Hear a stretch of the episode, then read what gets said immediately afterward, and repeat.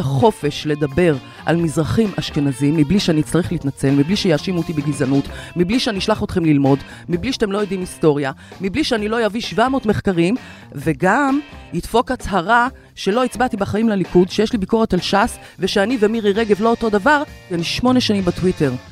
כותבת ברצינות, במילים יפות, מביאה הוכחות ומחקרים, ובסוף כל דיון קוראים לי פרחה ביביסטית. בחיים שלי לא הצבעתי לליכוד, אני שמאלנית יותר מכולכם פה.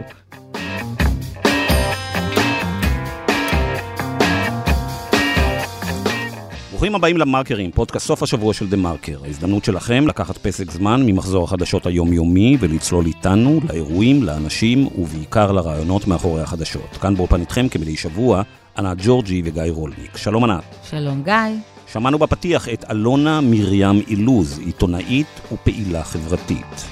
ענת, המאזינים שלנו תוהים, לאן נעלמת בחודש האחרון? אני חושב שאת חייבת הסברים.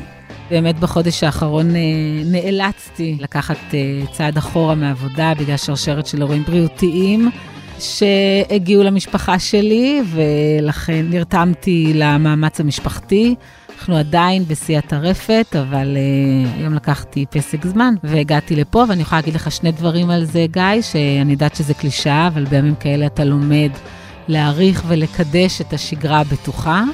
ולא פחות מזה, והרבה יותר מזה, לקדש ולהעריך ולאהוב כל המשפחות שלנו. ברור, ענת, אבל אה, א', שכולם יהיו בריאים, מאחלים לך אה, אה, בריאות שלמה לכולם, אבל יש לך עוד בשורה למאזינים נכון, שלנו. נכון, אז זה בעצם לפני חודש, אחרי הרבה מאוד זמן שאני מנסה, או שאני רוצה, או שאני עובדת על קידום של פודקאסט אחר, דוקומנטרי, שאני כבר המון זמן רוצה לעשות אותו.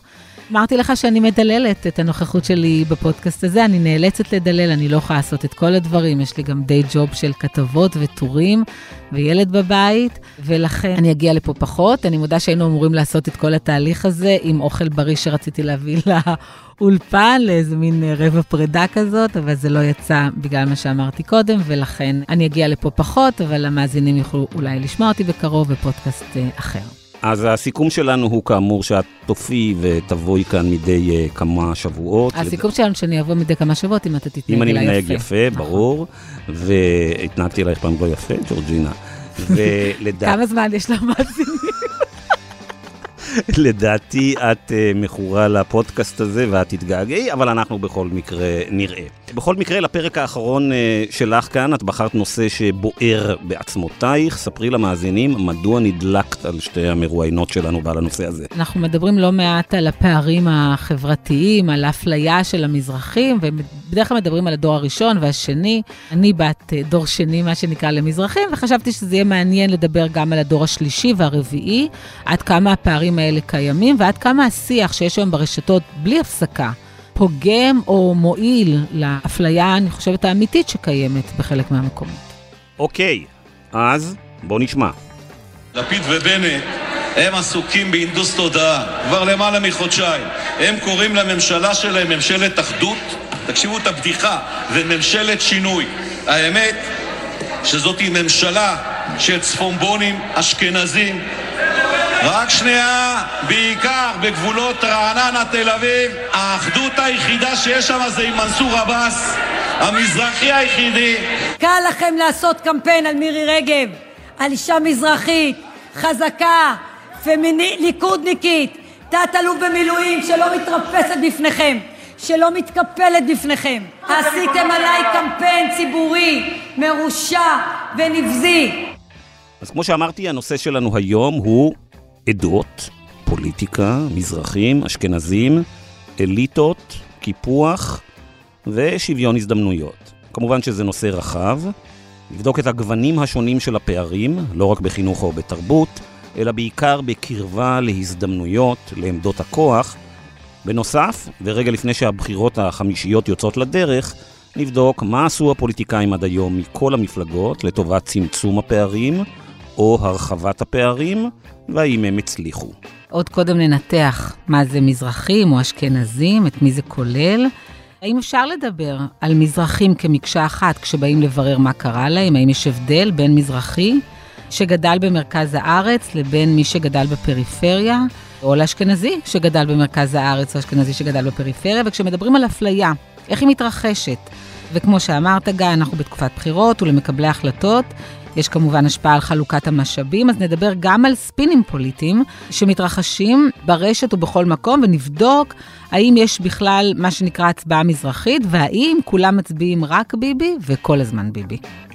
כדי לעשות את זה, הזמנו שתי נשים לאולפן. הראשונה היא רינה ענתי, משפטנית ודוקטור לביוכימיה, שבאחד המאמרים האחרונים שהיא פרסמה לא מזמן, באתר זמן ישראל, היא כתבה בין השאר: אני מזרחית מעיירת פיתוח, אינני סובלת את השיוך הזה, לא עשיתי שום דבר למענו, נולדתי איתו והוא בילט אין עבורי, ואני מקווה שאף אחד לא ישפוט אותי לפי המדינה ממנה עלו הוריי, או המקום בו גדלתי.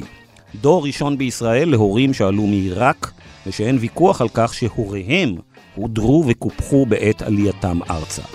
אם ישאלו אותי, אומר ללא כחל וסרק, שהסיבה העיקרית, ואולי אף היחידה, לכך שגם 45 שנה לאחר עליית הליכוד לשלטון אין לנו אמסלמים, דרעים וביטנים בבית המשפט העליון, היא האמסלמים, הדרעים והביטנים ששימשו בשלטון. הממסד השלטוני של מפלגות הליכוד וש"ס שימר את הקיפוח והרחיב אותו מטעמים אלקטורליים. האורחת השנייה שלנו היא אלונה מרים מילוז, עיתונאית ופעילה חברתית, שבשיחה המקדימה בינינו אתמול אמרה שדעותיי, גם כדור שני למזרחים שגדלה באשדוד, לא מאוד רלוונטיות, כי יש נתונים ואותם צריך לראות. מיד מתחילים.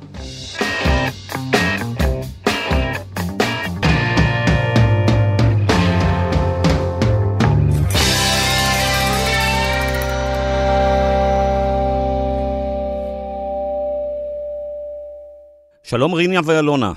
שלום. אולי נתחיל בשתי דקות שתספרו לנו כל אחד קצת על עצמה. קודם כל, תודה שהזמנתם אותי. שמי רינה. נולדתי וגדלתי והתחנכתי בחצור הגלילית, אבל אני לא שם מגיל 21 כשהתחלתי ללמוד אה, בטכניון. אני דוקטור לביוכימיה, את כל התארים שלי עשיתי בטכניון. בגיל הרבה יותר מאוחר ולגמרי במקרה התחלתי ללמוד משפטים. ועם לימודי המשפטים, שכל חומרי הלימוד עברו דרך הפייסבוק, פתחתי חשבון פייסבוק והתחלתי לכתוב. אנשים אהבו את מה שכתבתי, ולאט לאט נהיו לי עוקבים. וחשתי מחויבות כמובן להמשיך לכתוב, בכל בוקר הם חיכו לזה. אנשים כתבו לי, אנחנו מחכים לשמוע מה את אומרת על הדבר הזה, על הנושא האקטואלי של היום. וכך הפכתי לדמות ציבורית, שכותבת גם על מזרחים ואשכנזים, גם על פוליטיקה, גם על פריפריה וגם על דברים אישיים. למען הרקורד, אני גיליתי אותה רק כשהצטרפת לטוויטר, כיוון שאני התנתקתי מפייסבוק לפני הרבה שנים. בבקשה, אלונה. קוראים לי אלונה, אלונה מרים מילוז, אני בת 46, אני נכה וחולה בטרשת נפוצה. נולדתי בקריית אתא, להורים יוצאי מרוקו, שם גם גדלתי. כמו רינה, עזבתי מיד אחרי הצבא לתל אביב. בעשור האחרון בעיקר המחלה שינתה המון דברים, היו לי כמה פאזות בתקשורת, לא שמרתי על רצף בגלל uh, עניינים של החיים, אבל התחלתי בידיעות תקשורת בכלל בצפון, במקומונים. כתבתי בכל מיני, כל המגזינים של SBC, אחר כך באקסנט כתבתי, וגם היום אני כותבת בידיעות, uh, גם ביקורת ספרות בסוף השבוע וגם uh, במדור מעורבות חברתית, אבל בעיקר פעילה חברתית בעשור האחרון, שזה אומר אשכרה ללכת לכנסת ולשבת בישיבות ולהיפגש עם ח"כים, הכל על חשבונך ולא משום ארגון אחר, וללכת להפגנות עם הרולטור וההליכון ולצעוד ולהיעצר ו- ולהיפגש עם המאבקים ה... הפחות מיוחצנים והפחות מדובררים, עם האנשים היותר שקופים שלא מצטלמים יפה. אני רוצה רגע להתחיל עם איזו אמירה אה, כללית, כדי שתיתן קצת אולי איזה קונטקסט, אה, וכמובן יכול להיות שאתם מיד תתקנו אותי. אז השיח הפוליטי בישראל, כמו שאני אה, חווה אותו כקורא עיתונים ורשתות, הפך בחמש השנים האחרונות אה, לשיח מאוד עדתי. אוקיי? הנושאים העדתיים נכנסו מאוד חזק, כלומר ביביסטים, אשכנזים, מזרחים.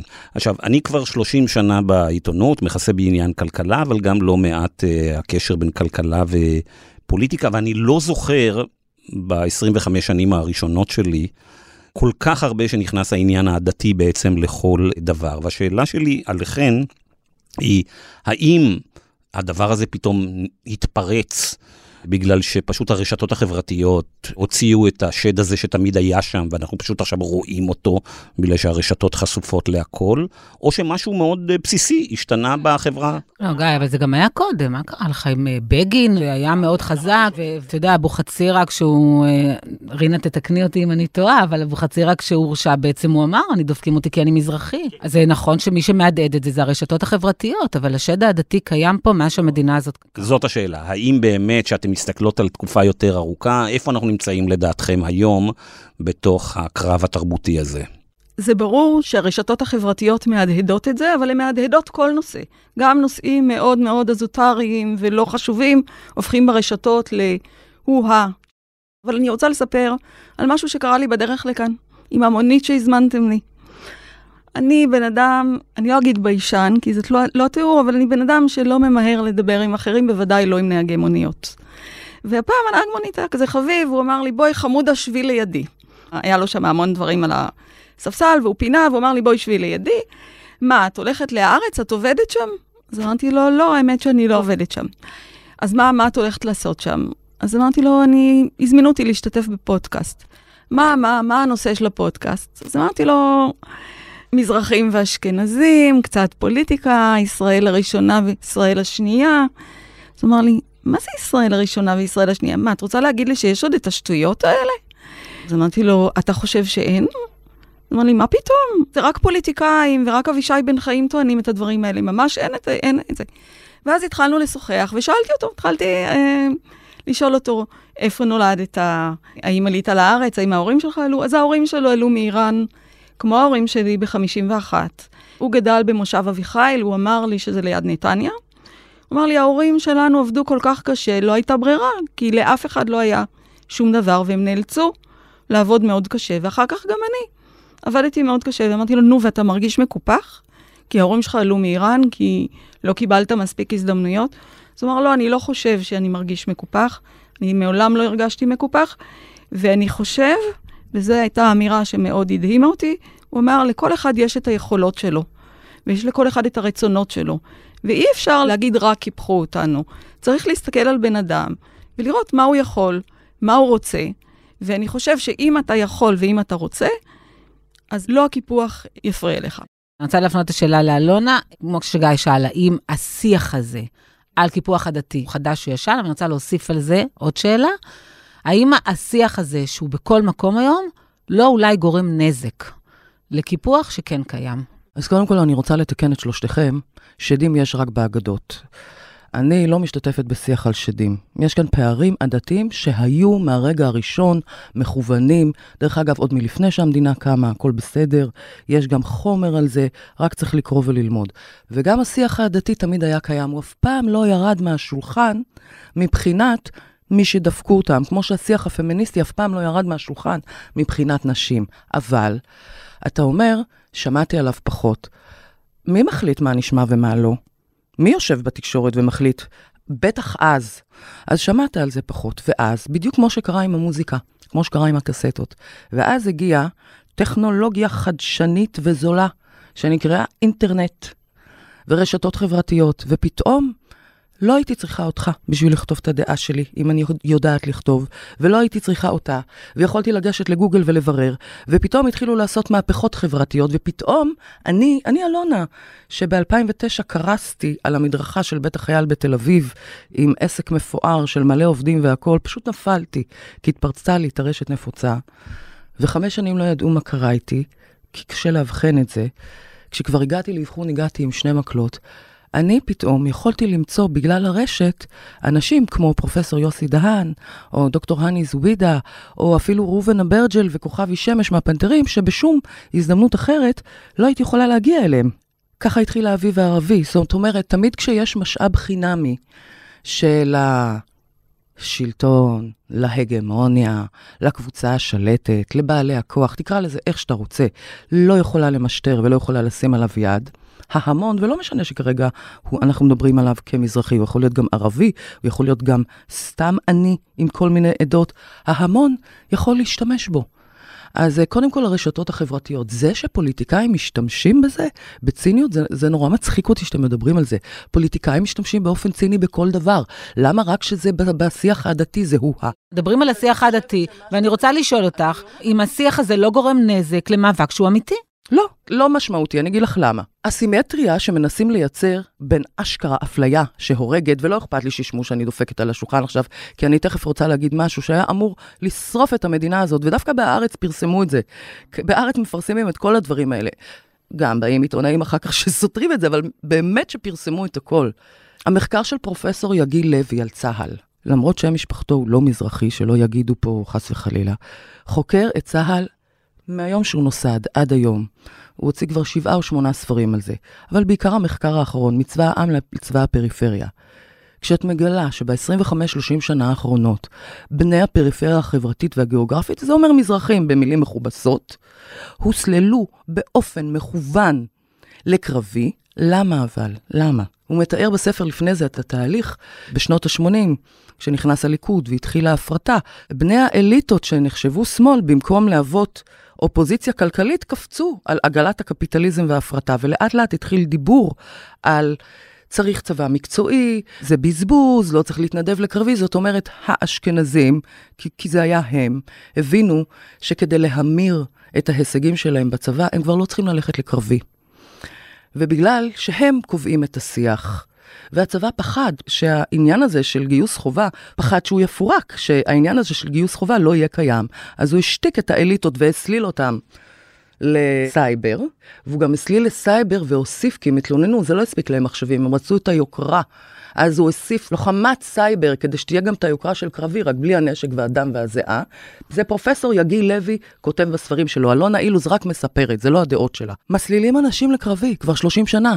מצבת התמותה היא 78% מהמתים בפעילות בתא של מזרחים. המדינה אמורה להישרף על זה.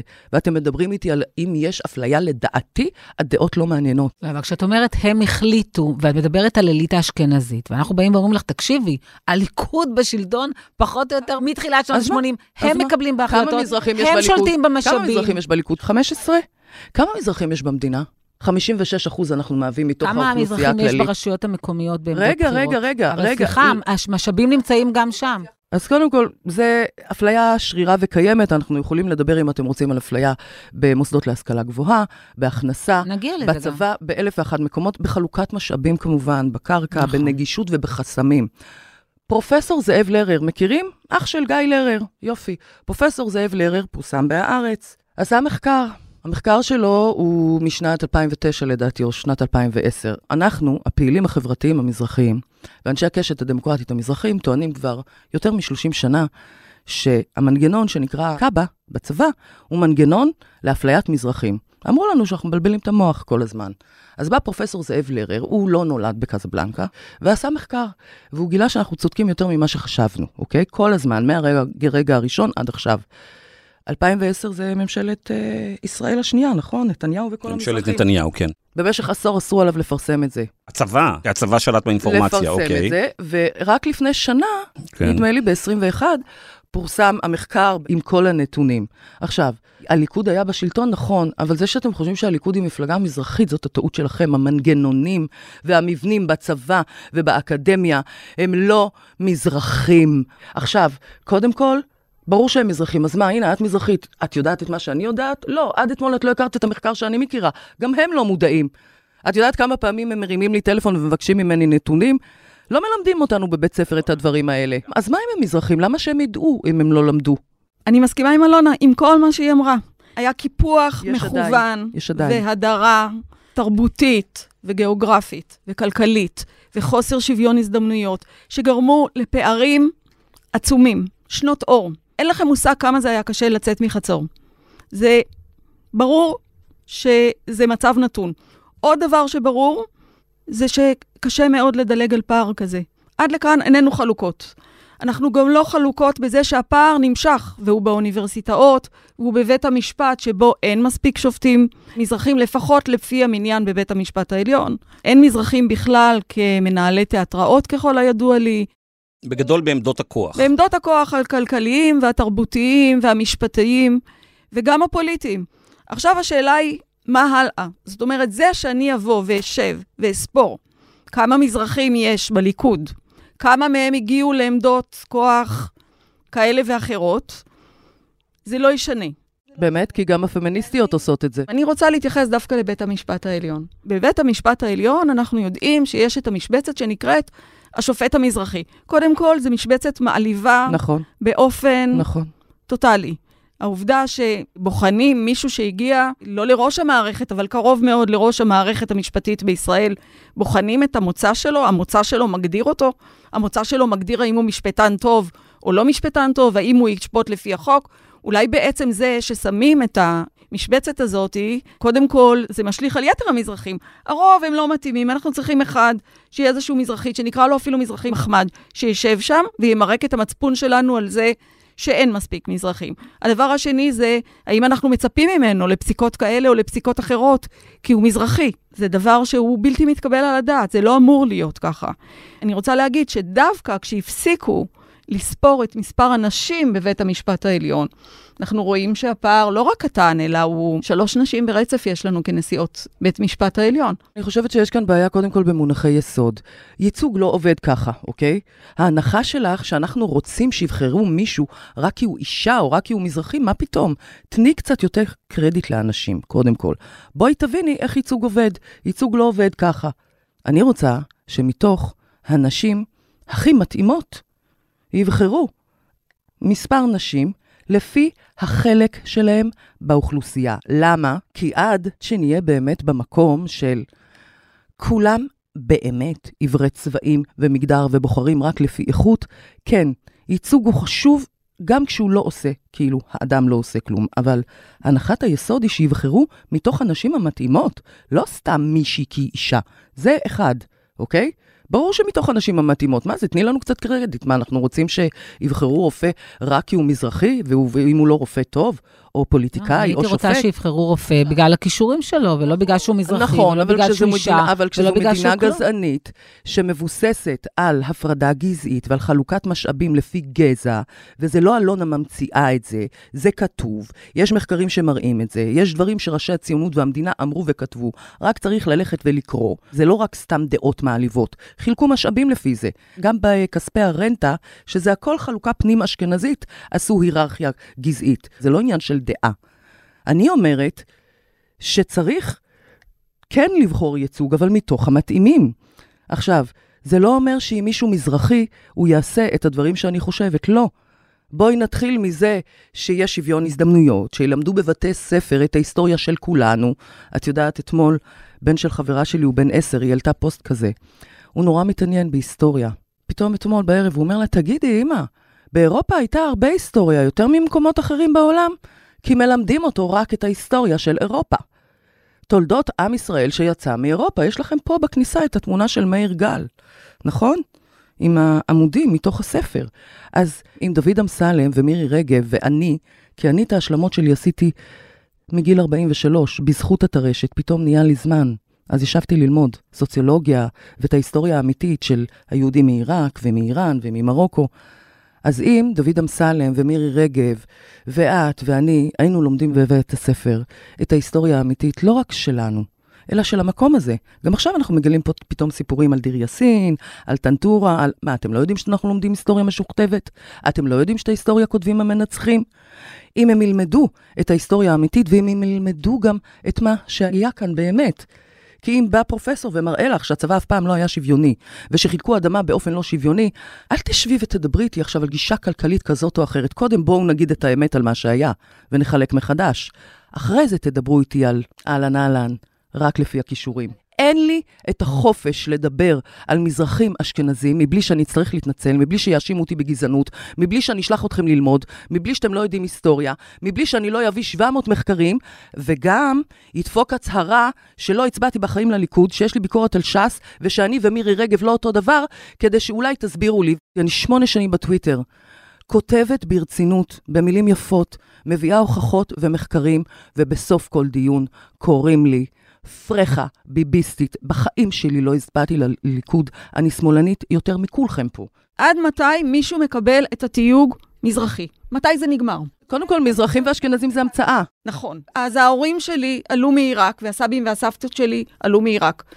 אני נולדתי בארץ, בן הזוג שלי נולד בארץ. לילדים שלי יש סבים וסבתות שנולדו בעיראק מצד אחד, נוסף שנולד באיטליה, שלישית שנולדה בישראל להורים שעלו מרוסיה וכל שאר המשפחה. מה התיוג שלהם? דווקא בעניין הזה נעשה מחקר על דור שני ושלישי למזרחים ולילדים מעורבים, שמראה עדיין שהפערים האלה קיימים. אי אפשר להתווכח, אלה נתונים אני לא מביטוח מתווכחת לאומי. על הפערים. אני מתווכחת על האופן שבו יש לפתור את הפערים. והאופן שיש לפתור את הפערים, כמו שאני רואה אותם, זה לשפוך כסף על הפריפריה. מה עשו הליכוד וש"ס? הם שפכו כסף על הפריפריה? הם פתחו איזשהו מפעל בחצור הגלילית, חוץ מפרי הגליל. פתחו בית חולים בחצור הגלילית, פתחו אוניברסיטה. אין לי ויכוח איתך על זה. זה לא השיח, הם גם מפלגה קפיטליסטית, את מצפה מהם שהם יעשו מה, סוציאל דמוקרט? לא מעניין אותם חלשים, הם אומרים את זה, מה זה קפיטליזם? לא מעניין אותם חלשים, הם הרי באו, והדבר הראשון שהם עשו, זה הפריטו את כל המדינה. את מסכימה שהפער כן. לא צומצם על ידם. מה שהם עשו, זה רק להגדיל את הפערים גם. לדור השלישי ותכף לדור אני- הרביעי. אני מסכימה. אני אומרת את זה בכל יום, פעמיים לפחות. אני חושבת שאי אפשר להסיר את האחריות גם מאלה שהם המקופחים, אלה שהם בפער. נכון, אתם תגידו, מסכימה. אי אפשר להסיר מהם את האחריות. זאת אומרת, בדיוק כמו שנהג המונית אמר לי היום במונית, יש יכולות ויש כישרונות ויש רצון, ויש גם את הרצון לבכות ולתלות בקיפוח. הקיפוח הוא מין תירוץ לכל מיני דברים, גם לחוסר הצלחה ולחוסר הגעה ליעדים. ברור שיש אחריות אישית, ברור שיש אחריות ממשלתית. שני הדברים האלה הולכים ביחד. זו דעתי. אני אומרת שאחריות אישית תמיד קיימת, והשיח הזה על פערים מתקיים אחרי שאנחנו יוצאים מנקודת הנחה של אחריות אישית. העובדה שאת או את או אנשים אחרים מניחים שכשבן אדם, הרי זה נורא מצחיק, אתם לא מזמינים לפה מישהי שלא הצליחה, הרי רובנו שצועקים, אנחנו אלו שכן הצלחנו וכן הגענו לאוניברסיטה וכן למדנו. אז מה אחריות אישית? להפך, אנחנו פשוט יודעים מה החסמים ומה הדרך. אני פה כי אני מיוחדת, כי אני לא באמת מיוחדת. היה לי יותר מזל, אבל הדרישה שכל ילד יהיה יוצא מן הכלל ועם תעצומות נפש, וכשיזרקו אותו מהדלת הוא יבוא מהחלון, וכשיזרקו אותו מהחלון הוא ייכנס מהערובה, סליחה. רוב האנשים, בכלל, לא קשור לעדות, הם ממוצעים. נכון? יופי, אז הוא לא יבוא מהחלון. תזרקי אותו פעמיים, הוא לא יבוא. למה המדינה צריכה להקשות עליו? אני, כל מה שאני רוצה זה שתיתנו לכולם את כל המשאבים, אין יהודים, שאלה ערבים, בזה. בואו מזרחים, נעבור אשכנזים. לנושא הבא.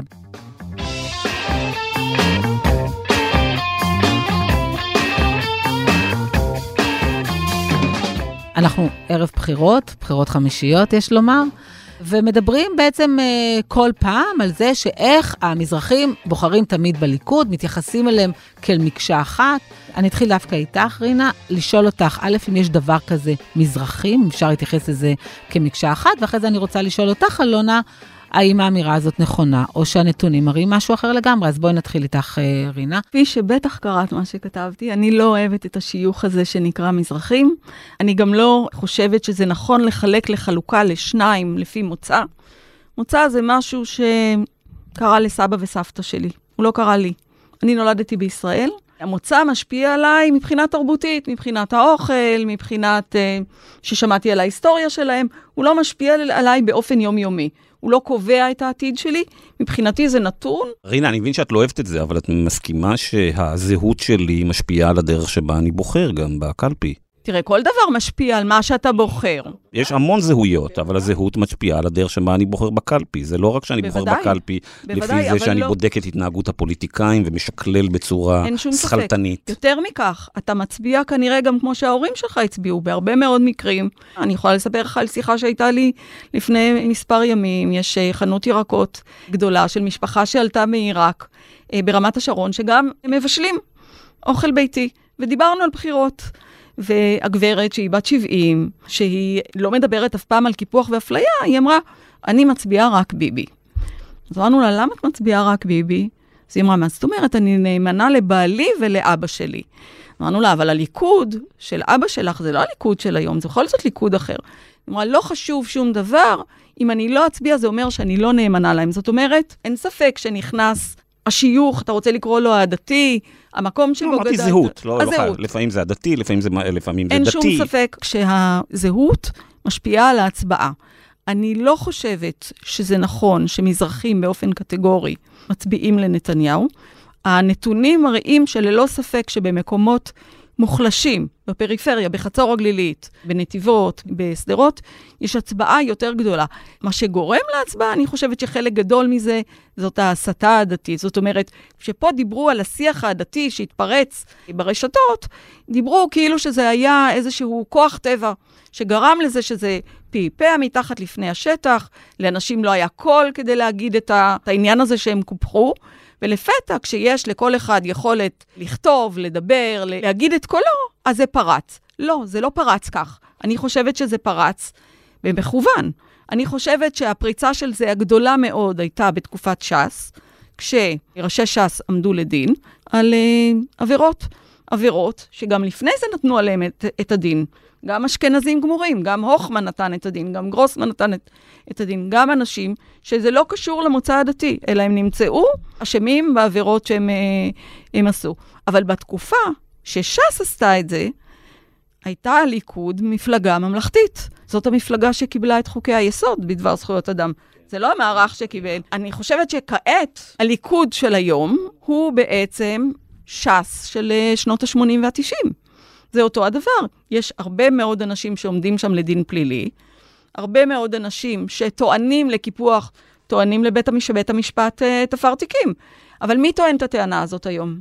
טוען אותה אשכנזי, פריבילג, אחד שקיבל כל הזדמנות בחייו, אחד שהוא עשיר. הוא הכי רחוק מאבא שלי שבגיל 85 עדיין עובד בחצור הגלילית. איך זה יכול להיות? מה פתאום שאדם כזה בכלל יטען לטענת קיפוח ולהגיד שהוא הנציג האותנטי של ישראל השנייה? הוא אין לו מושג מה זה ישראל השנייה. רינה, את באמת שוצפת וקוצפת בטוויטר בחודש וחצי האחרונים בענייני uh, נתניהו. כמשפטנית, את כותבת הרבה על מה שאת חושבת שקורה בתהליך המשפטי איתו. את חושבת שאנשים שנחשפים לדבר הזה באמת רוצים ללמוד ועשויים לשנות את דעתם, או שבעצם מי שאוהב את ביבי לא משנה איזה אינפורמציה תביא לו, ומי שלא אוהב את ביבי לא משנה איזה אינפורמציה תביא לו? אני חושבת שיהיה מאוד מאוד קשה לשנות דעה של אנשים. אתה יודע מה, תסתכל על אבישי בן חיים. שאלתי אותך על הטוויטר שלך. לא, כן. אני אומרת, אתה את שואל... מנסה להשפיע מן הסתם, אחרת לא היית כותבת. אני מאוד מקווה שאני כן מצליחה להשפיע. אני לא יודעת לענות על השאלה הזאת. אין לי תשובה. מפני שאני חושבת שהיום, כשיש ויכוחים פוליטיים, אנשים לא באמת רוצים להקשיב. הם לא באמת רוצים להקשיב, הם רוצים לחזק את דעתם. רגע, אתה אמרת ככה, אז הנה, זאת הוכחה ש... א', ב', ג', אמרת אחרת, הנה זאת הוכחה. כל אחד מחפש תמיכה, זאת הטיה קוגניטיבית ידועה, כמובן, שאתה מחפש תמיכה בכל דבר שאנשים אומרים, למה שאתה כבר ממילא מאמין בו. אתה שואל אותי, האם אם אני אדע שזה לא משפיע על אף אחד, אני אמשיך לכתוב? כנראה שכן, כי זה עושה לי טוב. ברור, התמכרת לטוויטר. אלונה. אי אפשר להגיד המזרחים, כמו שאי אפשר להגיד כל היהודים וכל הנשים וכל כי אנחנו אינדיבידואלים וכל אחד הוא משהו אחר. הצבעה, כמו שגיא אמר, מורכבת מכל מיני פרמטרים. מכמה אתה דתי, מכמה אתה מרוויח, מכמה אתה מזכיר מאיפה נולדת, לא רק ממה המוצא שלך.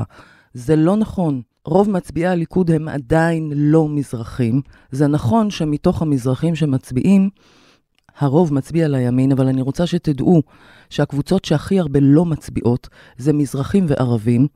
בבחירות האחרונות, מעל שניים וחצי מיליון בעלי זכות בחירה מזרחים קצת מיליון ושוונץ הצביעו. המזרחים מצביעים ברגליים, הם פחות ופחות מצביעים. אז הם אולי לא יצביעו למרב מיכאלי ולמרץ, אבל הם גם מביעים אי אמון בליכוד ובש"ס כבר הרבה מאוד שנים. ואם הליכוד ומרץ היו שמים את ה... איך אומרים? הצ'ק שלהם איפה שהפה שלהם, או להפך, וגם עומדים מאחורי האג'נדה שהם אומרים שכאילו יש להם, הם היו קוטפים מנדטים מהרצפה. כי הפריפריה משוועת לסוציאל דמוקרטיה אמיתי, אבל אין מי שיספק.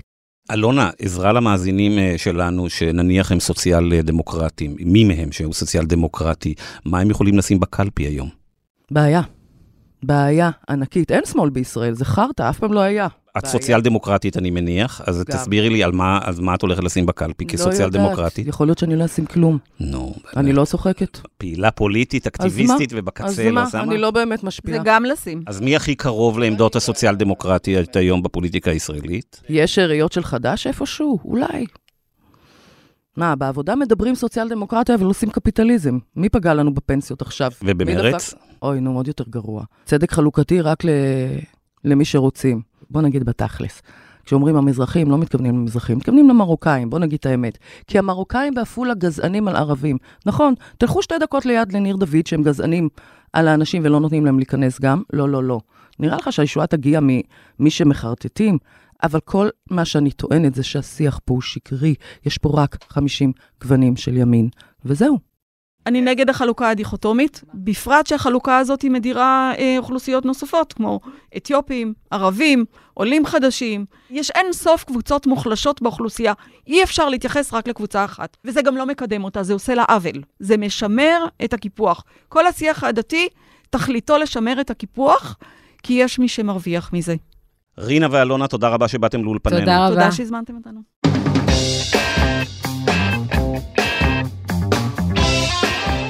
טוב, ענת, איך את מסכמת את הדיון הסוער כאן אה, באולפן? שאני עדיין אה, נשארת בעמדתי שהשיח הפופוליסטי, ויש היום שיח פופוליסטי ענק סביב האפליה הדתית, גורם נזק לדיון אמיתי ולנסות להגיע לפתרונות אמיתיים. אני חושבת שזה ייקח הרבה מאוד שנים עד שיהיה פה שוויון, אם בכלל.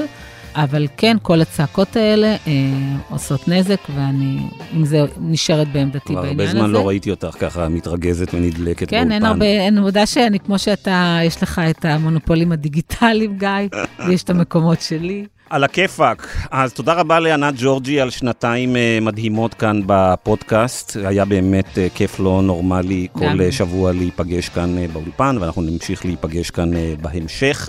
תודה רבה על ה... לא, אז רגע, אני רוצה להגיד, אה, סליחה. עד כאן המרקרים איתי השבוע. תודה למאיה בן ניסן שהייתה איתנו, לאמיר פקטור ולך, גיא, אני רוצה להגיד שבניגוד למה שאתה חושב, אתה היית בלתי נסבל. אני צוחקת כמובן. אתה אחד האנשים הכי מעוררי השראה שהיה לי את העונג לעבוד לצידם. אני בשנתיים האחרונות עברתי, אז אמיתי לגמרי, עברתי הרבה מאוד שינויים. עזבתי את העריכה של המרקר וויק והתחלתי לכתוב, ואני כותבת טור אישי. וזה לא היה קורה בלעדיך, ובלעדי הביקורת המאוד מנומסת ועדינה שלך. אני חייבת לך המון, והיה לי כיף ענק, ואני אמשיך להגיע לפה. ותודה רבה. לפי דעתי עכשיו גם אני צריך לפרוש. אז תודה רבה לכולם, ולהתראות בשבוע הבא.